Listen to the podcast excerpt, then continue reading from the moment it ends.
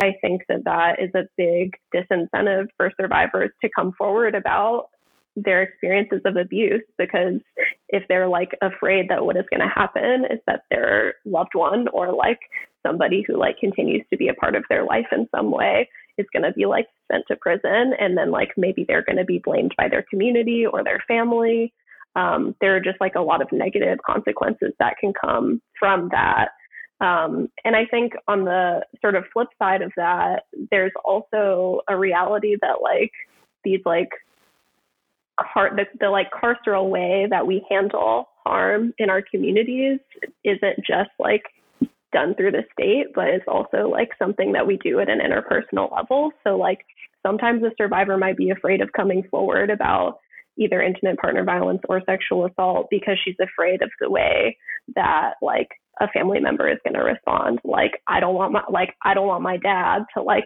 show up at my abuser's house and like beat him up or like kill him and like what are the consequences of that going to be?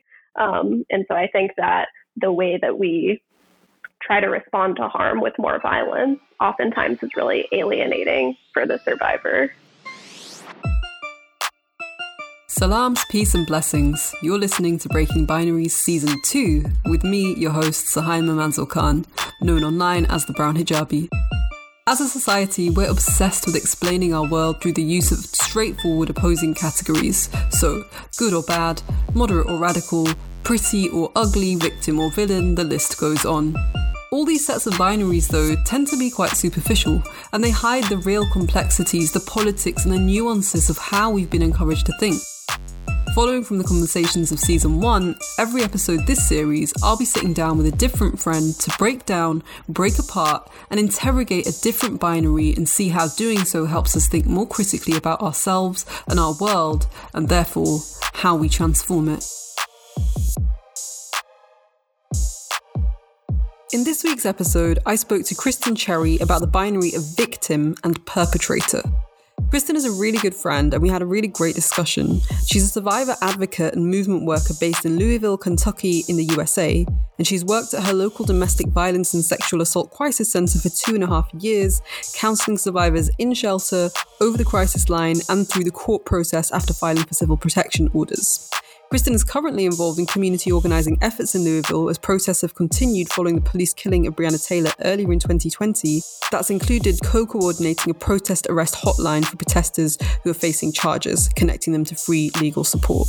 Kristen helped to interrogate both sides of this binary in a really nuanced way, and I think this is a really important binary for everybody to engage with because whether or not we know it, we use it quite frequently in the ways that we categorize people when we think about interpersonal violence. So I hope you can take something from this episode and approach it with the nuance that we also tried to give it.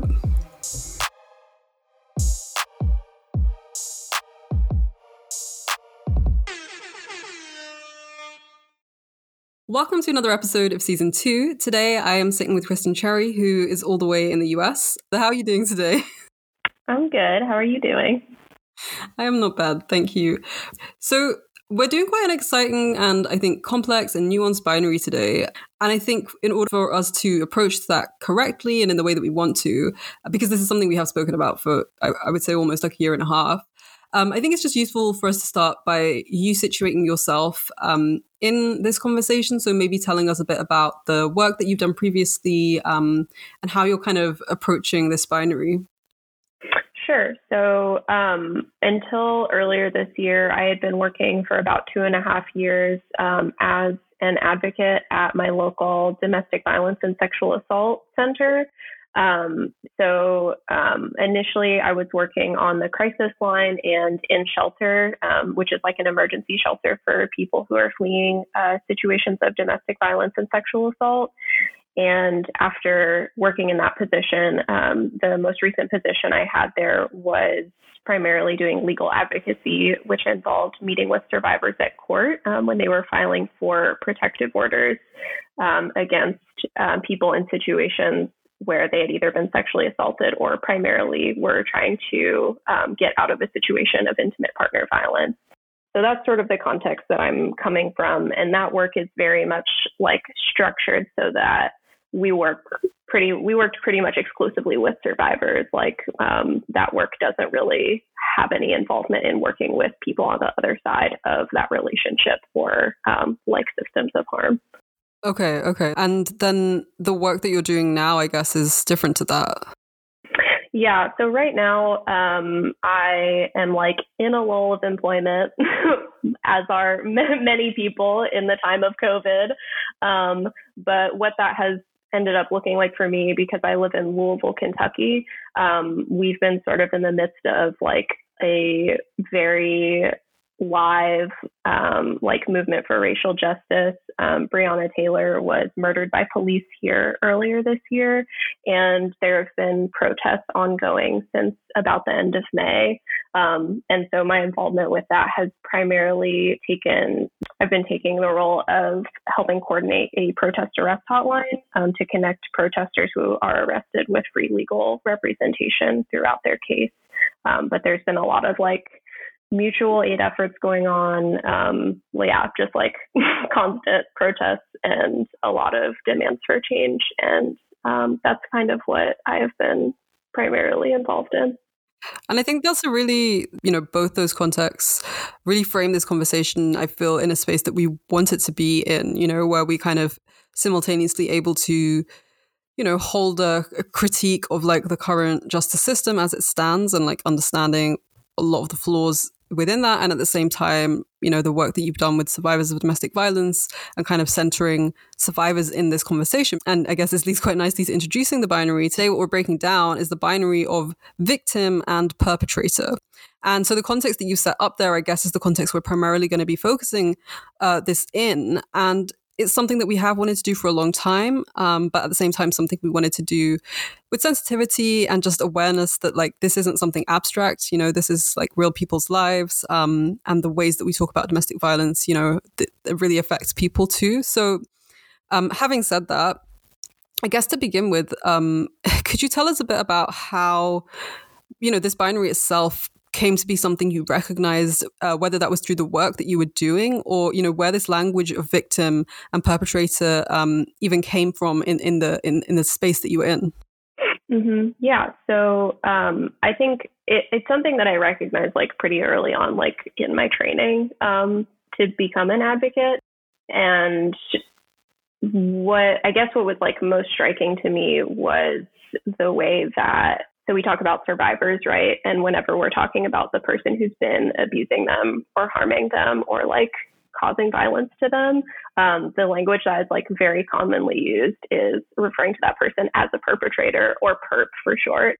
Um, and so it was, I guess, something that I think a lot of people in that field like really take for granted um, because it is so it's it's not a field that like in terms of like the nonprofit systems that assist survivors it's like very much it's survivor focused to the extent that I think that it can contribute to the dehumanization of people who have caused harm honestly, like one of the first times that I really realized that was when I was talking to Daria about it, actually, who um, you did a great episode with in season one.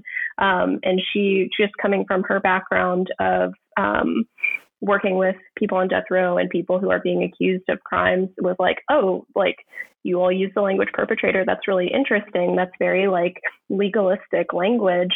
Um, and I feel like that was one of the first times that I was like, oh, this is like a word that is very similar to like criminal or convict or like other similar language that kind of like reduces people to a, a, moment or like a thing that they've done or like one role that they've played and doesn't like give more context for like how that harm actually happens in society and really like makes it into an individual problem when it's a, actually a systemic one.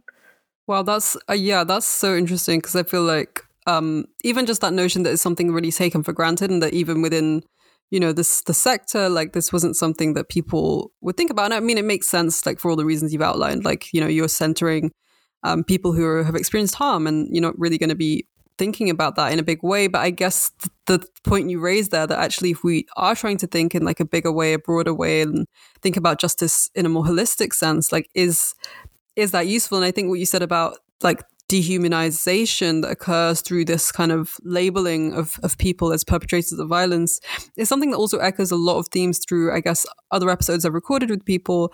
Um, and I'm really interested in maybe delving into that a bit more. Like, so beyond just being like the um, perpetrator of violence would you say there's like any is there like almost a caricature of like who this person is or like what they're what they're doing? I'm assuming it's like often in most cases assumed to be like a man i guess like a male relative is that right?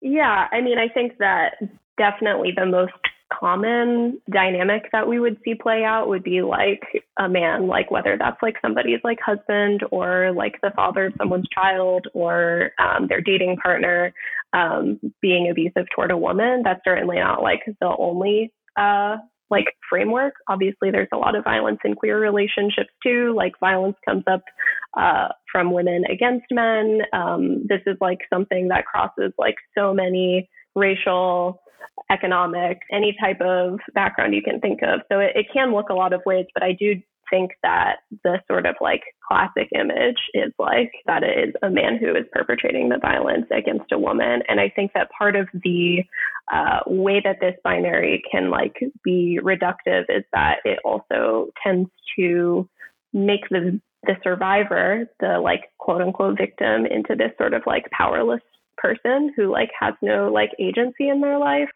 Um, I think that like in the field of DV and SA advocacy, I do think that there have been a lot of strides in trying to humanize survivors and um, trying to like frame them within a broader context, like understanding that there is no like perfect victim of like you know somebody who's like never done anything wrong, quote unquote wrong and like they have their own trauma history. Um, sometimes they like are also struggling with substance use. They like have other things going on in their lives besides like just being abused by a person. Um, but I think that that humanity doesn't really make its way to perpetrators. And I think in my experience, it's less that there's like, from, from like my perspective working in that field, it's less that there's like a specific idea about who that person is so much as an idea that like they're not deserving of like consideration or like basically just we don't care about them. Like they deserve to rot. And uh, like let let the system like take them. I, because i do think that it is a very carceral approach that people tend to take um, from this sort of like vengeful perspective of like that you've done a terrible thing and like therefore you deserve whatever happens to you. Yeah that's really interesting because i guess it, it does play so much you know on that binary of um, innocent and guilty as well that you mentioned and, and criminality. And it's kind of like because I, I, guess there's also this conflict, right, of like who is the right kind of victim, and I, I, I mean, I imagine this is something that comes up as well, right, around kind of who is really believed to be a victim, and I don't mean like necessarily by the kind of organizations you worked for, which I assume kind of are much better at this, but I suppose in a wider context and and like of, of you know justice system more broadly, where it's kind of like as, as what you said about like a victim needing to be somebody who almost is like lacking agency and, and kind of you know purely just on this oppositional side of the perpetrator i guess it you know that also creates the situation where it's like you if you are as you said like if you're a victim and you also um I mean, say you had your own like um, criminal record, or say you had like any kind of I don't know uh, any kind of other things that are stigmatized going on in your life, then I mean, I assume that that probably affects like the way that this is also played out in the sense of like whether you're then deemed to be quite as deserving a victim in the same way that we're talking about like perpetrators. Yeah, I think uh, that is definitely something that plays out, particularly when there is when the legal system does become involved. Um, you know, like whether the police are going to like believe somebody or not is like contingent upon you know what their biases like when they show up on the scene. And like if the person who's being harmed and abused in that moment is somebody who's like also clearly has used substances and like is high or intoxicated in that moment um, they might not really take them seriously. Um, i think you know likewise in situations where um, the police have been called to a situation like whether the survivor has called or like a neighbor or whoever um, if the survivor is like really flustered and like not able to put a clear story together, which like makes sense because that's a trauma response, right? Like being like not able to like put things together in like a logical timeline. If they're if the abusive person is able to like do that more successfully and uh, have a coherent story that like paints them as the person who was attacked first, um, maybe maybe they have injuries that are more visible because like maybe they were being like super intimidating and like up in the person's face and the survivor like reached out and slapped them and they like have cuts on their face from their nails or something right? Like there are so many reasons that things can look differently when like the police show up there and they don't have a full picture of like the dynamics of the relationship and what led up to that moment. And at least the way it tends to work here is that if the police arrive to a domestic violence call and both people are present who were involved, they have to arrest somebody. Like somebody's getting arrested.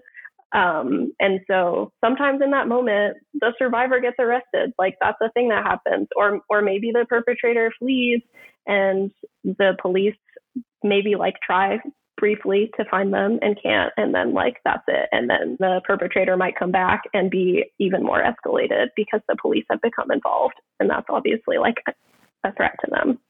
Yeah wow that's that's actually like raises so many interesting issues i guess already because i'm just thinking as well about I mean when you were talking about evidence i guess there's a lot of parallels to at least here in the uk like and this might sound like a convoluted parallel, but I think you know we know that like um, people who are seeking refuge in the UK, like a lot of the times they will have they'll have to kind of prove that like you know their life is in danger, um, or like their human rights will be violated if they were to be sent back to where they came from. And a lot of times, like you know, how do you produce evidence about things that, like you were saying, like you you might not be able to present your story coherently because it's so traumatizing, and you might not be able to, you know, you can't pull out like files and documents that like talk about you know the kinds of um, interpersonal and and political traumas that you've experienced, and then in addition to that, I was just thinking about, you know, when you do have maybe undocumented people um, and like how then they're, if they're in a, a situation like this, you know, for them to call the police or for the for the state to get involved also risks you know as you said like th- they could be arrested they could be deported they could be detained. Like it's um, that thing again of like you don't really get to be a victim because you're also you know wrapped up with all these other kinds of legal battles yourself i guess with your identity yeah, I think that that is actually a pretty apt parallel, like between uh, somebody who might be like seeking refuge or asylum in another country, um, and like what I would see even happen in like protective order court, where like people are like put in this position of like, okay, if I like I need this like specific form of legal protection to like feel safe. And to get that, I have to like prove to the state that I am a victim. Um, and that's like such a tough position for somebody to be in, especially someone who like doesn't know what the state is looking for really. Um, and that was like part of what I would try to do is like help explain like these are this this is like the law. um, like I couldn't give legal advice to people, but I could at least say like these are the types of things that they tend to like ask questions about and look for look for in people's cases. People who have their own like whether they are undocumented or like if they have a warrant for their arrest for something unrelated. Like these are all things that play into whether someone feels safe to even seek out like protection in the first place or to call the police in a moment when they feel unsafe. Yeah.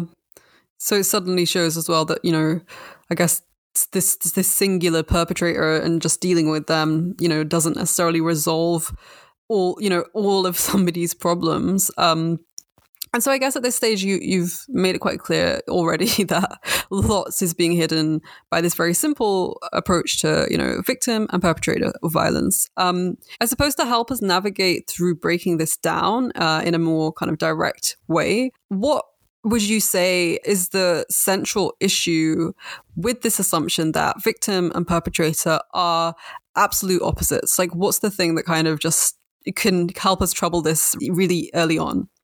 Yeah. I think that for me, the sort of like central issue with this framing is that it removes the broader context of like somebody's life and like what actually plays a role in harm occurring because I really I think that like the criminal justice system in general and like people's the way that people often like talk about and think about violence is that it is this like innate propensity that people have that it's like oh they're just like a violent person um, when people who tend to perpetrate things like sexual assault and domestic violence and this is not always the case but like oftentimes have their own history of abuse so i think that like one thing that shows this really well is the ACE study, which stands for Adverse Childhood Experiences. Um, this is like a study that was done in the US um, that it, it's basically like a list of 10 questions to sort of assess different types of trauma that someone experienced in their childhood. So it asks like, did you ever see um, your parent like physically abused? Um, did you experience physical abuse? Like, were you neglected in these ways? Did you experience sexual assault as a child? Um, but it asks in a little bit um, more understandable terms. Was there substance use in the home? Did you have a parent in jail? Questions like this, and it gives someone an outcome of like however many you answer yes to is like your ACE score. So, like, basically, the higher your ACE score, like the more types of trauma you were exposed to as a child, the higher risk you have for negative physical and mental health outcomes, and the higher risk you have for um, being either a victim or a perpetrator of violence. And I think that that I I say that like with the caveat that like that doesn't mean that people who like experience uh, trauma in their childhood like are going to become perpetrators of violence or are going to become victims, but just that like people come from those contexts um, and while it never justifies abusive behavior and like that behavior is still like the onus of the person who has done it, um, it matters why it happens um, and what led to that person causing that harm. Because if we don't talk about that, we're never going to solve these problems because they're not individual problems; they're systemic and societal problems. Um, and so I think that that it that helps us like get to the root of the issues. Whereas like framing people as just like, you're a bad person, you're a good person, or like you are a perpetrator and you're a victim, then like we don't get to have that conversation. No, for sure. I think that's that's you're right. That's like a super helpful way of thinking about this. And I think um you know, again, like this idea of innately violent people or people who are just more likely to perpetrate violence at some point in their lives is is something that we can see so many parallels to, whether that's kind of again to give some UK examples, I guess, whether that's like this idea that, you know, young black men in London who listen to a particular type of music are more likely to be violent or that it's like um, Muslim people are more likely to commit acts of violence. I think we can see like so many flaws in that logic in other spaces that for me, you know, as soon as you explain that, it's like I can completely see there must be something that's being hidden from this analysis. And I think, as you've explained, it's a context which, if we paid attention, would lead us to have to hold to account, you know, many other institutions, organizations, like societal structures that kind of actually contribute to, you know, this very interpersonal violence. But it's that context of violence really that it sounds like you know, is, is painting that fuller picture that actually, because what, what, what stood out to me was that you said, you know, these people who experienced, you know, multiple traumas are likely to be either like perpetrators or victims or both of violence. And I think that's so interesting that both of those things are so bound up together already. Mm-hmm. Yeah, and I think I, there, it's also like worth noting that like people who have like a higher A score or who like come from traumatized backgrounds, there's obviously like a higher concentration in communities of color and like poor communities, and those are also going to be the communities that are over policed um, and over criminalized like from the get go.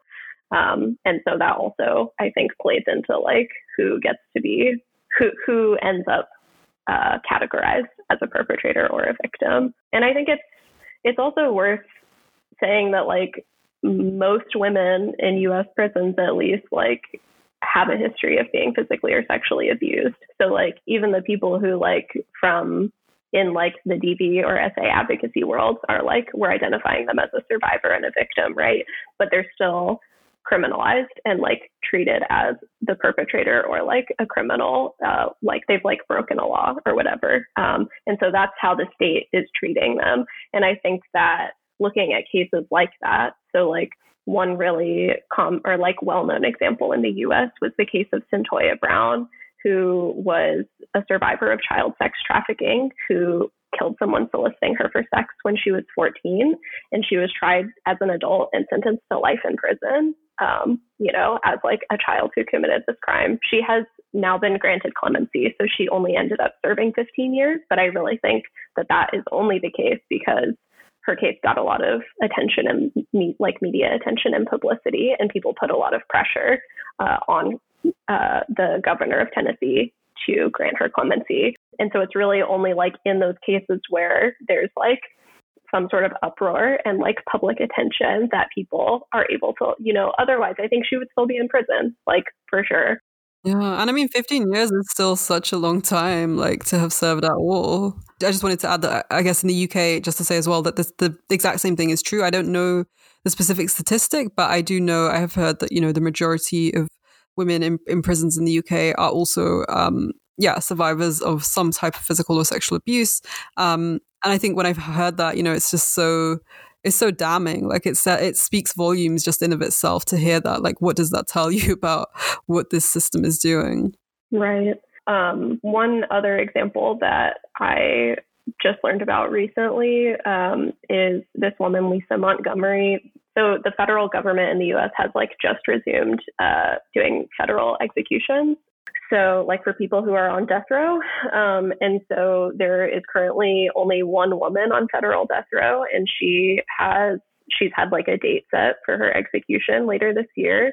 Um, and she, you know, the like crime, the thing that she did, the crime that she committed is like pretty horrific, right? Like it's a it's a scary and sad thing.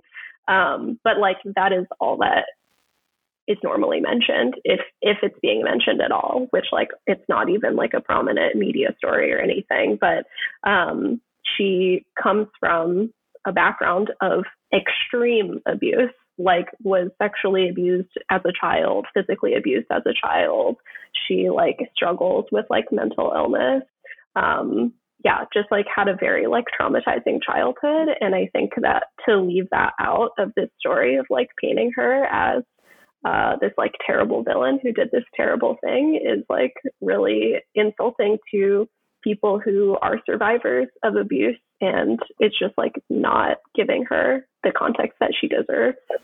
Yeah and it, and it's interesting like to think about who isn't isn't given those contexts because you know it's kind of extraordinary to think that people who i guess in the us there's like plenty of examples of you know these kind of mass shootings perpetrated by like white men who will be given like a lot of context for the reasons and the causes and the kind of you know life circumstances that may have led to this moment previous traumas previous you know mental health um situations previous educational situations. And i think it's just interesting to hear that like yeah, it's just interesting to reflect. I guess I'm just wondering about like the forces that are at play as well when somebody like Lisa Montgomery is is not given um, any of that context. Yeah, I think that's a good question. I think that um, my my like hunch about what is often happening, you know, Lisa Montgomery is a white woman, but I think that the background that somebody is coming from, like whether their family is wealthy, whether they have resources to like actually like put up a fight. Um, and I think that, you know, our our current government at, at a minimum uh, is obviously like pretty openly like white supremacist in its ideology and I and I think that like we can only assume that like that type of uh, what what policies are normalized and ideologies are normalized um, by the government is also like at play in in who gets a second chance or who gets the benefit of context. Yeah, and I guess it also just it leaves unquestioned. Like you don't question the de- the use of the death penalty at all in that case, right? Because it's like, of course, you know, this here's this inherently evil woman. Like, you know, why? Of course, we should kill her. You know, and I, I guess, yeah, that just re- remains this kind of absence where we don't question that that at all. Yeah, because I think that that is that is one of the functions that this binary serves because I, I do think it is very rooted in the way that our criminal legal system operates. And the way that it operates is that the options for people who survive violence is to either like go to the police and like pursue a court case and like try to get that person sent to prison for months or years um, or nothing. Um, so, so I think that like it, it, it's kind of the only option that is ever talked about or considered the most, the majority of the time.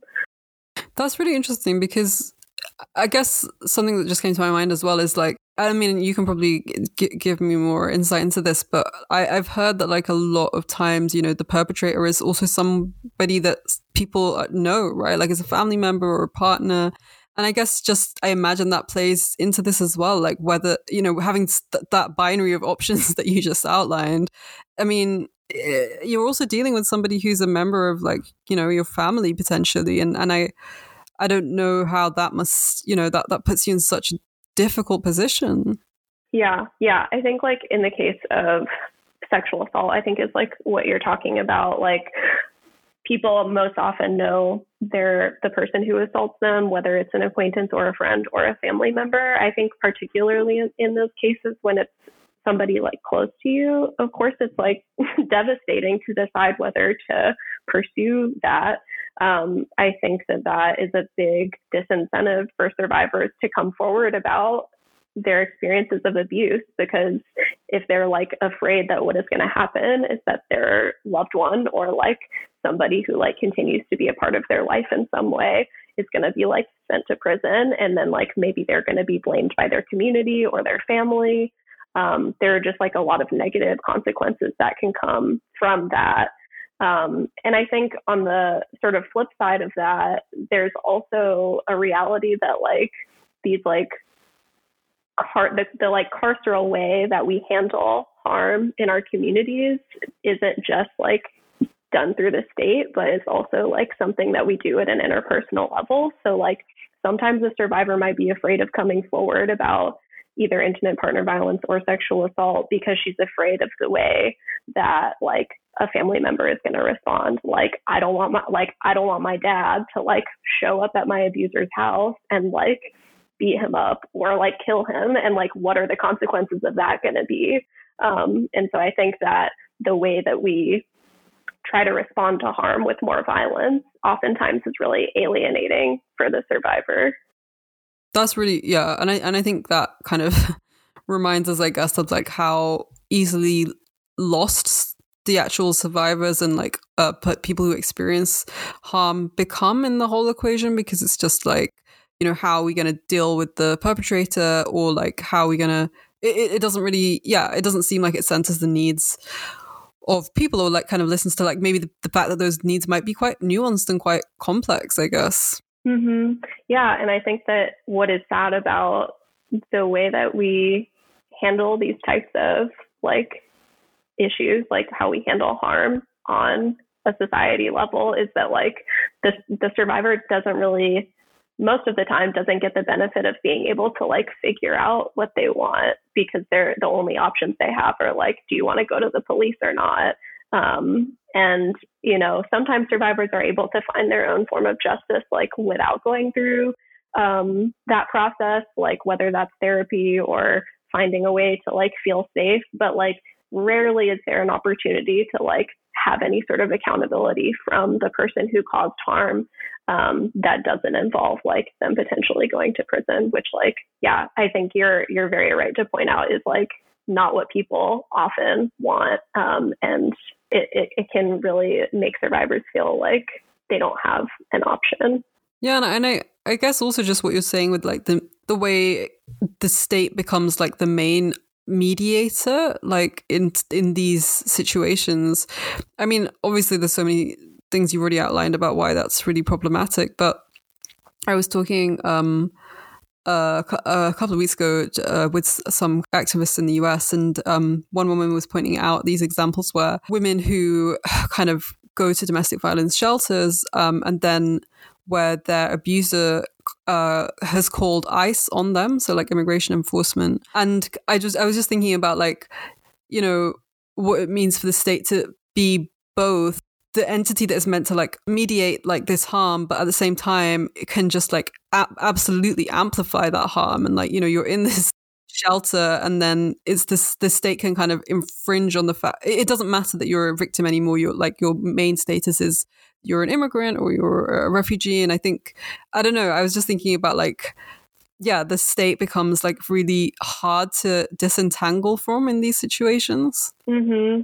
Yeah, I think that that is a really good point. Uh, and I think it really it puts pressure on institutions like nonprofits that work with survivors to like figure out how to navigate that in an ethical way. Um, I think that to the credit of the place that I was working, like that was a situation where like if if ICE was like contacting us or like trying to find out if somebody was staying with us, like that is not something we would share. Um, we like did not have any sort of policy of cooperating with ICE, um, and so people we did have people who were undocumented who would stay with us.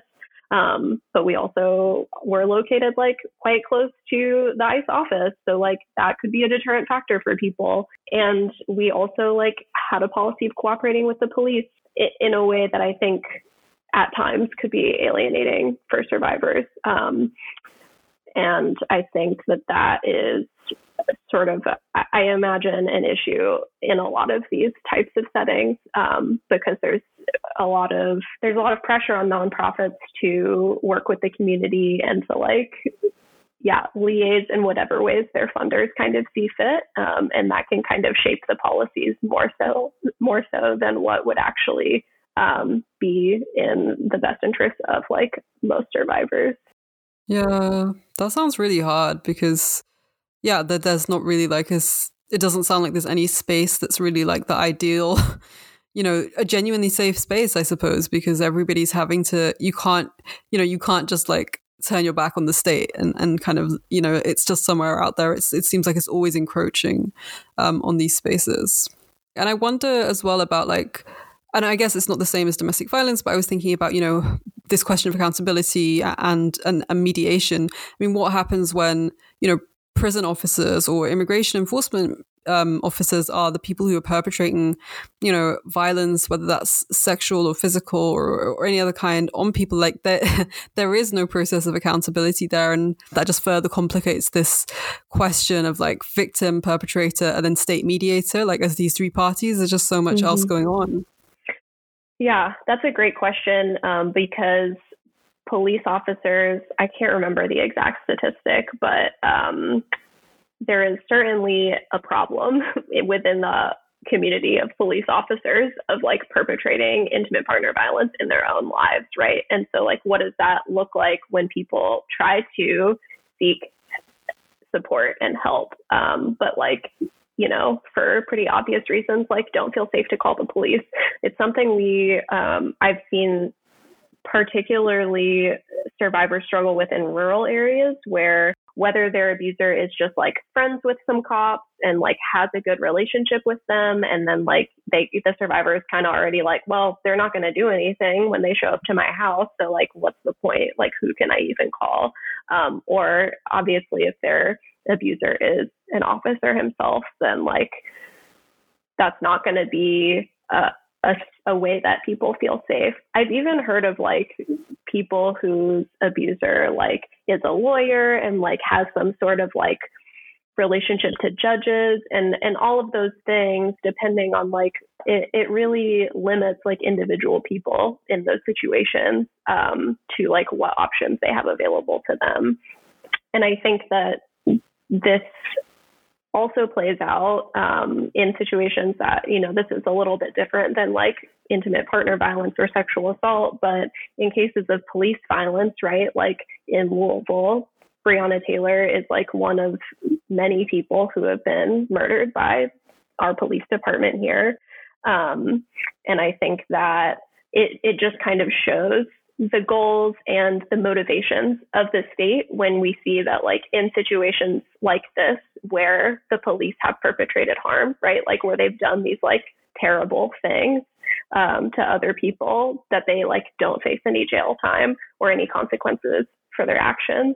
So like in the case of breonna taylor the only charges that have been brought so far were against one officer one out of the three officers that shot at her um, and the only charges he has um, that he's facing are want, three wanton endangerment charges, which are not for shooting her, but are for having bullets go through her neighbor's apartment. So he put three of her neighbors in danger who were not involved in the situation.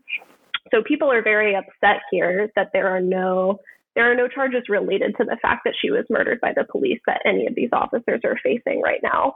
And even for these like minimal charges that he has, he has so far has spent 30 minutes in jail because he was able to check in, pay his bail, and was immediately released. While there are like people protesting who are spending like close to 24 hours in jail for like being in the streets. Um, and so I think that like that is just one of many examples of the state not actually working to serve the interests of victims, right, or survivors. Like I think it's really disingenuous for the state to position itself as like doing what it does to like bring justice for survivors because that's clearly only happening when they see fit. Definitely. I think yeah, that is such a strong example of that um, and that selectivity as well, and just you know all those questions: who's a victim, who's a perpetrator, like who and how we want to apply these rules. Um, and I guess it takes us also very neatly into. I guess, you know, what I tend to move people towards at this point in the podcast is, you know, okay, you've made it very, very clear that, you know, this binary is not very useful. It hides a lot of what's going on and it doesn't necessarily serve um, people who uh, you know experience harm in all sorts of different ways in the best way and so and it maybe is quite an obvious question because i think you have answered it in, in you know in indirect ways already but that being the case you know why does this binary then exist? Why do we kind of have this this idea of like victims of violence perpetrators of violence? Um it's overly simplistic but that means to me surely like something or somebody benefits. I think that the the primary function of this binary is to justify continued state violence and control um, because carceral punishment is the only form of justice that we really offer to survivors, and incarceration is done in the name of survivors um, because we don't we don't ask survivors what they want. Um, we pretty much give them this option, um, and I think that that also reinforces the idea that victims are sort of, or survivors are sort of like responsible for what happens. So like if they if they come forward, it's like okay, like you really need to do this because like otherwise other women or other people are going to be targeted by this person and are going to be harmed. So like the onus is on you to like make this happen. Um, which then like is is really just the state like getting the control that it wants over that case, right? Because they're like getting access to evidence and they're getting uh, what they need from that person to like pursue their own aims. Um, and then on the flip side, if the survivor is like, I actually don't think that I want to like go through the traumatizing process of like having like going to court multiple times and like having to have my story picked apart by an attorney and I don't want that and I don't want this person to be in prison for years, then they're sort of like it, it, it, allows the state to like sort of blame the victim and say like well you know we we gave you this option and you're not doing it. And so like you don't there's like no other option or type of support really given to the survivor at that point. Um, yeah that's that's it, i mean it really just amplifies the kind of impossibility i guess of of kind of seeking a real sense of justice um, through this. And i think you're right like uh, it does justify uh, that continued state violence, and I think also because because it focuses on the individuals, and in in that way, I guess we're distracted from kind of thinking about you know really why does this violence occur? Like why is this interpersonal violence occurring? And I think it goes back to what you were saying that you know all these kinds of traumas that are so linked to systemic issues, whether that's like poverty, resource deprivation, um, or you know racism that has led to kind of those systemic traumas which obviously result in like interpersonal traumas and the way that you know the very intimate things like the way that your childhood is kind of experienced and the kinds of ways that your parents can be or not be um, there for you. Um, and i think it's just interesting that like this focus um, not only justifies but also like helps us just not even see state violence, I guess. Like it's just completely erased from the picture. Mm-hmm. Yeah, I, I think that that is uh, very much like the the binary serving its purpose, right? Is that it is like making it purely about these like individual situations, and it's like sort of purporting to be making it about like justice for the survivor and not looking at the ways that the state is perpetuating harm. Um, and I think that what is really sad to me about the way that this works is that it provides a disincentive for people who have been abusive and caused harm to take accountability for what they've done, right? Because like if you're faced with if if what happens when you do that is that like you end up going to prison or um, facing any other sort of legal consequences, then like why would you why would you admit to doing that? And like what what would it mean for you to like be honest about what you've done? And there's no space for that conversation to happen to to acknowledge like that the harm has been caused and to like work through why it happened and reach any sort of healing on for either party. That's a really good point. Yeah like there's no it just sounds like a it's a very like dead end situation and and like that's the the, res- the resolution is just like simply one person like not being able to continue, I guess, their life in any way, which also obviously does impact that other person. So I, th- I so apart from the state, I suppose like you know what other are there other institutions or entities that are like benefiting from or kind of connected to this because you've obviously we're talking about the carceral system here and we know that people talk about this as like the prison industrial complex and it's i guess it's not just the state at play here right? So do we have an idea of like other people that are maybe you know directly benefiting from this? Yeah i mean i think that um that nonprofits really are very like deeply entwined in this system as well. Um and so typically like so like the place that I worked, like worked with survivors, um, and we got funding from like various foundations. We got state funding. Um, we had like a lot of wealthy individual donors that gave funding, um, and so all of those things I think um, have power in like the way that we address these problems.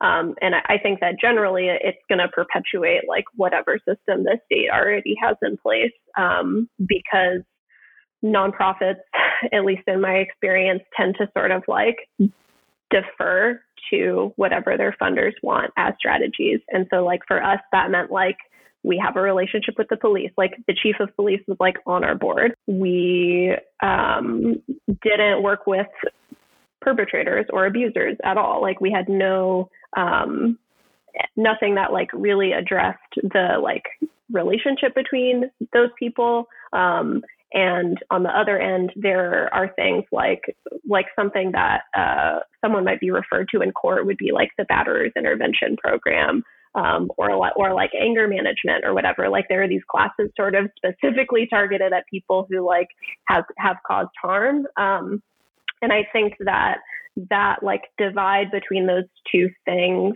um, sort of continues to perpetuate um, this binary, um, and it also is uh, sort of like regressive, right? Like if we're just sort of conforming to whatever like structure the state has like offered in terms of like what justice means and like how what options a survivor has, um, then we're not able to like have these larger uh, conversations about like how to address like systemic problems because it is so individualized.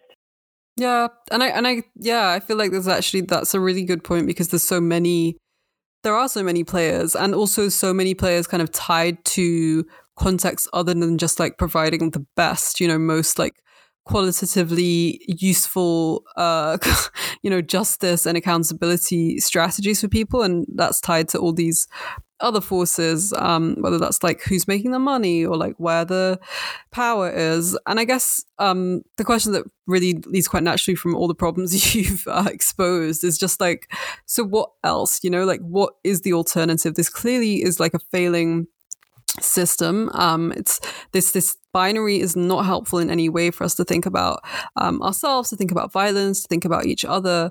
Um, and so beyond like victim and perpetrator as the framework in general for this, um, and and this and everything you've outlined about how you know these these acts of harm and acts of violence are mediated. Are there better ways to think about this? And, and please, you know, I'm hoping that there are. And please, can you share with us some ideas or thoughts that people have been having around that? Yeah, I mean, I think that um, I'm certainly not like an expert on transformative justice, but I do think that a transformative justice framework is like a great starting point for how we can start like thinking about and addressing harms in a more productive way. Um, and what, so, what would that mean in a situation like this? Um, I think what that would mean is um, basically like providing the opportunity for a survivor to identify like what justice would actually mean for them and like what they actually need to like heal from the harm that has been done to them and it would mean providing an opportunity for the person who caused harm who caused violence or uh, was abusive um, to take accountability for what they've done. Um, and I think that that is not something that is like, you know, that's a hard thing. And I think it's going to take a lot of time. And that's not always going to be something that the person who caused harm is going to be able and willing to do. But I think that that is like a good goal to have is to like be able to create spaces where a survivor can actually like think through and process like what they need to feel safe, what they would need to either not maybe not even reach forgiveness of the person who harmed them, but just like feel like what has what harm has occurred is like acknowledged and receive reassurances that it's not going to happen in the future, whether to them or to somebody else. And and also gives the space for the person who has caused harm to to acknowledge what they've done and um, not be afraid of like being locked in a cage for years of their life because they do that. Um, like I think that, that that part has to be sort of taken out of the equation in order for this to function. Yeah, and I think that you know that speaks back to what we were saying earlier about like you know a lot of people don't want to see this person necessarily in prison for the rest of their life. And it's it's like you know it's so obvious to say it but it's just like just the, you know centering survivors or you know at least kind of like having a system where like the people involved in the violence are actually the center of like the question seems so intuitive and yet it's kind of like you know it's made into this thing that we have to like imagine what would this look like if there was like you know a system that did this. And i guess that you know for me that kind of also says that this involves you know just a wider culture change because for us to have this like you know these um i suppose like mediations of transformative justice, then I think at a wider level, there has to be like, you know, just a changed understanding in general about how we think about like violence, that it's something that has consequences, um, but not necessarily in the ways that we talk about. Because I think the only way we talk about consequences is just like, you know, revenge and like um, punishment. And I think, you know, I, I was just remembering um, I was doing this workshop a while back at a university, and one of the uh, I don't know how it came up, but somebody, a young man, he was just like, "Oh, you know, if I ever found out that anybody I know had sexually abused anyone or been violent to any woman, then you know, I would just like punch him in the face." And I was just like, "That's so interesting to hear that because it's this very hypothetical scenario, right? But it's also like the the person who experienced the harm is just completely irrelevant in that scenario. It's all about this kind of like machoistic, you know, enactment of violence on this person who enacted violence. And I just found a really insightful kind of demonstration of this wider culture wherein like I think we all want to distance ourselves from perpetrators of harm because it's like showing that we are good. Like I'm not perpetrator. Look, I would punch perpetrators. And like the irony is completely missed in there. But I think there's also, you know, what you were saying, like people have to feel that like there are ways we can move forward because I think at the moment it's like it's too we're it's so disincentivized and, and we're too afraid I think to think or admit that like we all probably are entangled in this web of like both harm and causing harm and like experiencing harm and i think that's it just requires like such a big shift of like a willingness i guess to to think in that way. Yeah i think that that is a great point that like people really want to be on the right side uh, and that's and so we have sides right? Um, and so that people can put them align themselves with um, the, the person who has had harm done to them. And yeah, I think that you're totally right that like we're this is a web we are all entangled in, and like everybody has caused harm in their life, and like will continue to cause harm. Um, and and I don't say that to say that like all types of harm are equal because obviously that's not the, the case, and that like everything has uh, there's a different way to address every like particular issue and problem.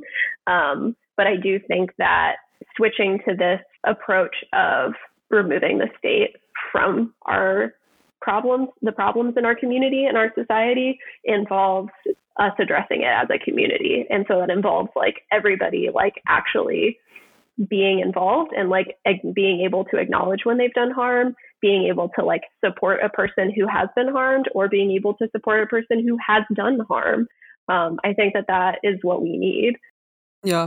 And I think that contributes so well to, you know, questions I suppose people have around uh, conversations to do with abolition that, you know, this constant like but what about, you know, the rapists and I think this this is really interesting kind of response to that in the sense that well, hang on were like those who did experience that previously being supported in any way and I think what you've just highlighted there is that like actually, you know, survivors are, or people who experience harm are just like let down in every way by the current system. And so surely it's within our reach and our imagination to imagine a system that, as you say, centers the actual people who like need centering. And I think that's for me, that's like the the the biggest shift that I see in what like you've presented is just like this system that's completely like puts the survival last and the needs of these people who are really vulnerable. And then in this system where it's kind of like actually, if you know, imagine if the, the needs of that person were came 1st mm-hmm. Yeah, I think that that is what we need in in the, in terms of like a shift in our thinking in a way, the way that we address um, these types of interpersonal harm. Um, I don't think that having like a one size fits all solution is ever going to like fit for everybody. Um, and I think that the the example of like what about the rapist is like rapists are very rarely ever incarcerated. like it's a it's an incredibly difficult process to actually um, convict a rapist. Um, and that is just like another example of like a way that the way that survivors are let down by the current system. So like if not that, what? And I think that that is where we need to really be exploring and trying to figure out what that can look like. Um, and I will say, like, as somebody who is like pretty relatively new to like exploring the world of transformative justice and what that means, I would recommend um, a book called Beyond Survival, um, which is a compilation of essays um, by Ejeris Dixon and Leah Lakshmi Piepzna-Samarasinha um, and it's like a very diverse compilation of like people involved in transformative justice work in their communities and like the ways that it brings a lot of hope um, and also the ways that it's like extremely challenging and like sometimes doesn't work out quite right you know? So it's not a perfect solution but i do think that like being able to like start imagining and like seeing ways of addressing um, things like intimate partner violence and sexual assault in another way is like really crucial. Yeah.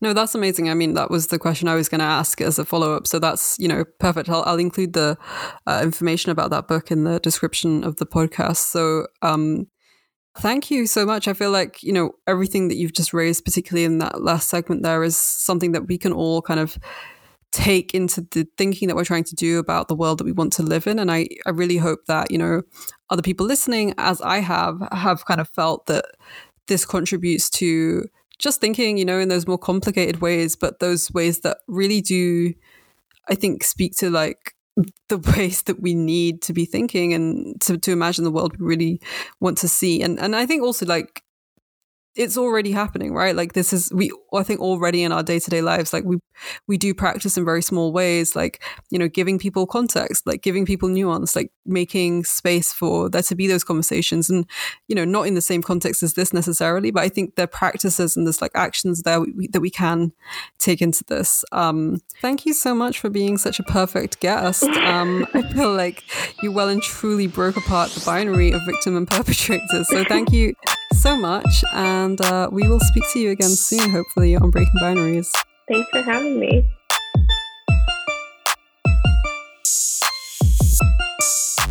Thank you for listening to this episode of Breaking Binaries. I hope you, like me, can take something from our guest this week.